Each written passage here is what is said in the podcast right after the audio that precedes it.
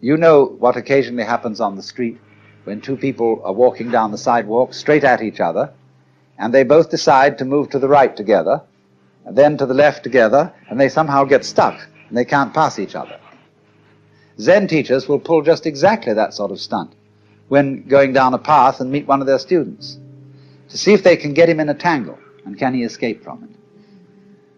And you will find in everyday life that there is a very clear distinction between people who always seem to be uh, self possessed and people who are dithering and nervous and don't quite know how to react in any given situation, always getting embarrassed because they have their life too strongly programmed. You said, I mean, this is a common marriage argument. You said you would do such and such a thing at such and such a time. And now you've changed your plans. Not that they really, the change of plans really caused any inconvenience, but just the feeling that when you say you will do something at a certain time, you ought to do it at that time, come hell or high water. Well, that's being very unadaptable. That's being a stone kind of sticky uh, thing. If it, after all, doesn't matter when we do it, and uh, somebody is offended because the time has been changed, that's simply because they are attached to punctuality as a fetish. And this is one of the great problems. This is, causes many automobile accidents.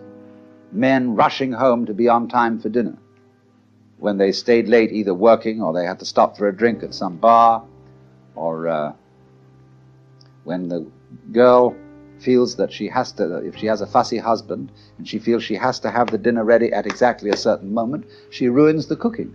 He'd rather have a faithful wife and a bad cook. I hope I'm not treading on any toes.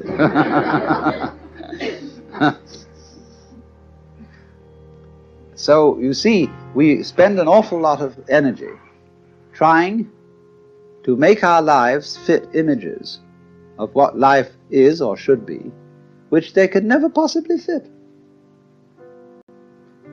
So, Zen practice is in getting rid of these images.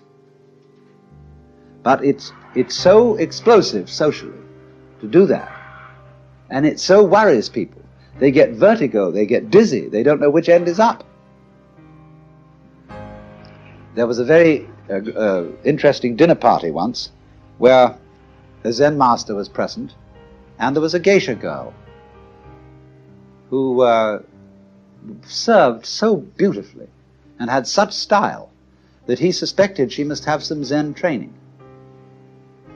And after a while, he, when she paused to fill his sake cup, he bowed to her and said, I'd like to give you a present. And she said, I would be most honored and he took the iron chopsticks that are used for the hibachi, the charcoal brazier, moving the charcoal around. He picked up a piece of red hot charcoal and gave it to her. Well, she instantly, she had very long sleeves on her kimono. She whirled the sleeves round her hands and took the hot charcoal, withdrew to the kitchen, dumped it, and changed her kimono because it was burnt through. Then she came back into the room, and after a suitable interval, she stopped before the Zen master and bowed to him and said, uh, I would like to give you, sir, a present. and he said, uh, I would be very much honored. Of course, he was wearing a kimono, or something like this. And uh, so she picked up a piece of coal and offered it to him. He immediately produced a cigarette and said, Thank you, that's just what I needed.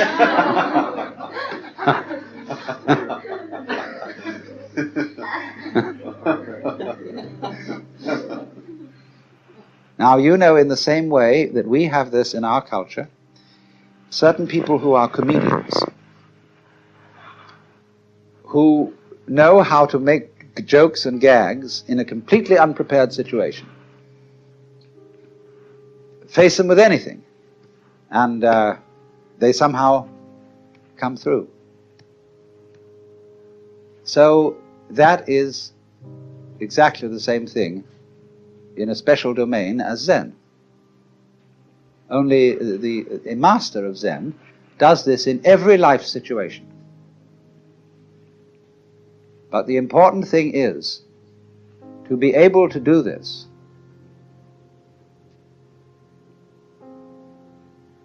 This is the secret.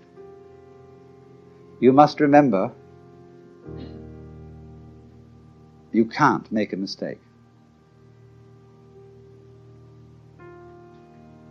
Now, that's a very difficult thing to do.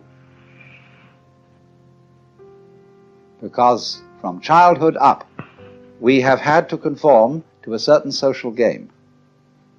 And if you're going to conform to this game, you can make mistakes or not make mistakes. And so, this thing has gone into us all the time. You must do the right thing. There's certain conduct appropriate here, there's certain conduct appropriate there. And that sticks in us and gives us a double self all our lives long because we never grow up. Now, I only say if that game begins to bore you, and it begins to trouble you and give you ulcers and uh, all kinds of things, then you raise the problem of getting out of it. And therefore you start to become interested in things like Zen. That is simply a symptom of your growing in a certain direction. Where you are tired of playing a certain kind of game, you are as naturally flowing in another direction as if a tree were putting out a new branch. So because you say, oh well, we people are interested in higher things, you see that depends still on the differentiation of rank between the superior and the inferior people.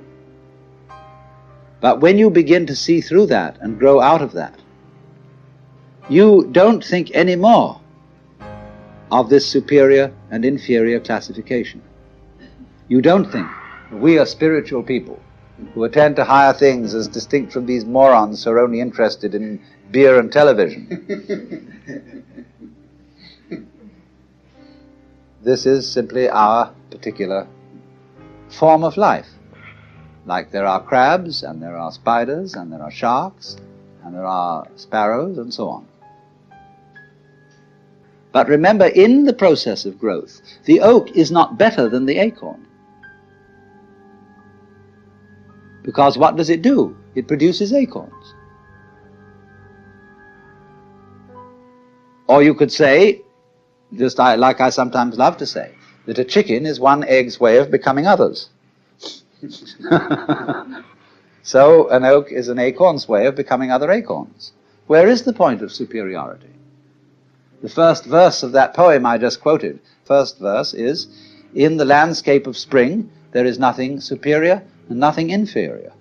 The flowering branches are naturally some short, some long.